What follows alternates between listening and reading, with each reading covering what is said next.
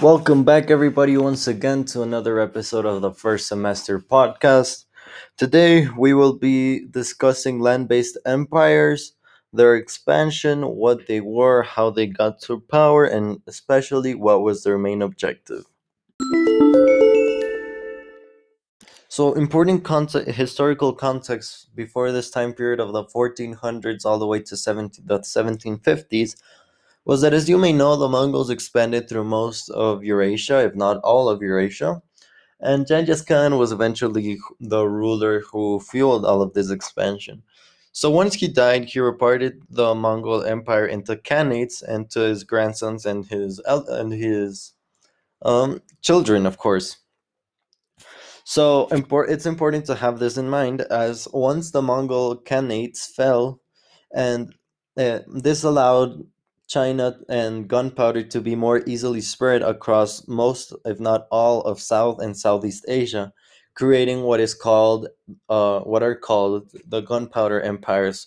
And the gunpowders we will talk about today are the Ottoman, the Safavid, the Mughal, and the China and the Ming Dynasty gunpowder empires specifically. At the beginning of this uh, time period, it is also very important to acknowledge that by the 1450s, the medieval period was uh, beginning to end, and the early modern period was starting was starting around Europe. And this eventually le- led to le- leaders centralizing their power by controlling taxes and centralizing the military, such as controlling religion, which eventually led to a key concept, which would be the scientific revolution. So we'll start off speaking by about the Islamic gunpowder empires. So the Islamic gunpowder empires were mainly the Ottomans, the Safavids, and the Mughals. And of course, as the name suggests, they were gunpowder empires because as gunpowder made its way through Southeast Asia and South Asia, these people, these empires took quite an advantage in order to expand and legitimize their rule, which was their main objective. Now, you may be asking, what is le- legitimizing the rule? Legitimizing the rule is showing power in various forms and and basically expanding their empires in order to show the most power possible. Now, let's start with the Ottomans. The Ottomans were famous for their Devshirme system, which consisted of conquering lands and taking the Christian boys uh, with them in order to educate them until they eventually became janissaries on of the Ottomans which was eventually elite the Shrivme, which meant that they would be educated on Ottoman soil, and this meant a huge point of cultural of cultural diffusion, since you would mix the culture of the Ottomans, the religion, sorry, of the Ottomans and the and the Christians alike, in order to convert these Christians into Ottomans. And this this Ottoman Empire was particularly famous for the siege of Constantinople, which, we, which they did under the rule of Mehmed II, as well as conquering the Rhode Islands in the Mediterranean. Now let's talk about the Safavid Empire. Well, the Safavid Empire was quite famous because they imported weapons from um, they imported weapons from Europe and utilized Euro- uh, European technology in war and they are quite famous also because of their expansion and their uh, denial of legitimacy to any Sunni ruler because they really controlled religion and they only uh, legitimized a Shia Islam ruler. And this eventually led to a tension with the Ottoman Empire because their, their ruler was a Sunni Islam. And, and because of this, the Ottomans cut their cut trade with the Safavids in order to demonstrate their power. As well, the women in the Safavid Empire were quite famous because, of, of course, they had to wear a veil like any in other Muslim counterparts, but they also had freedoms such as inheritance and divorce. Next, we will be talking about the Mughal Empire. The Mughal Empire was ruled by Akbar the Great, which was Babur's grandson of course.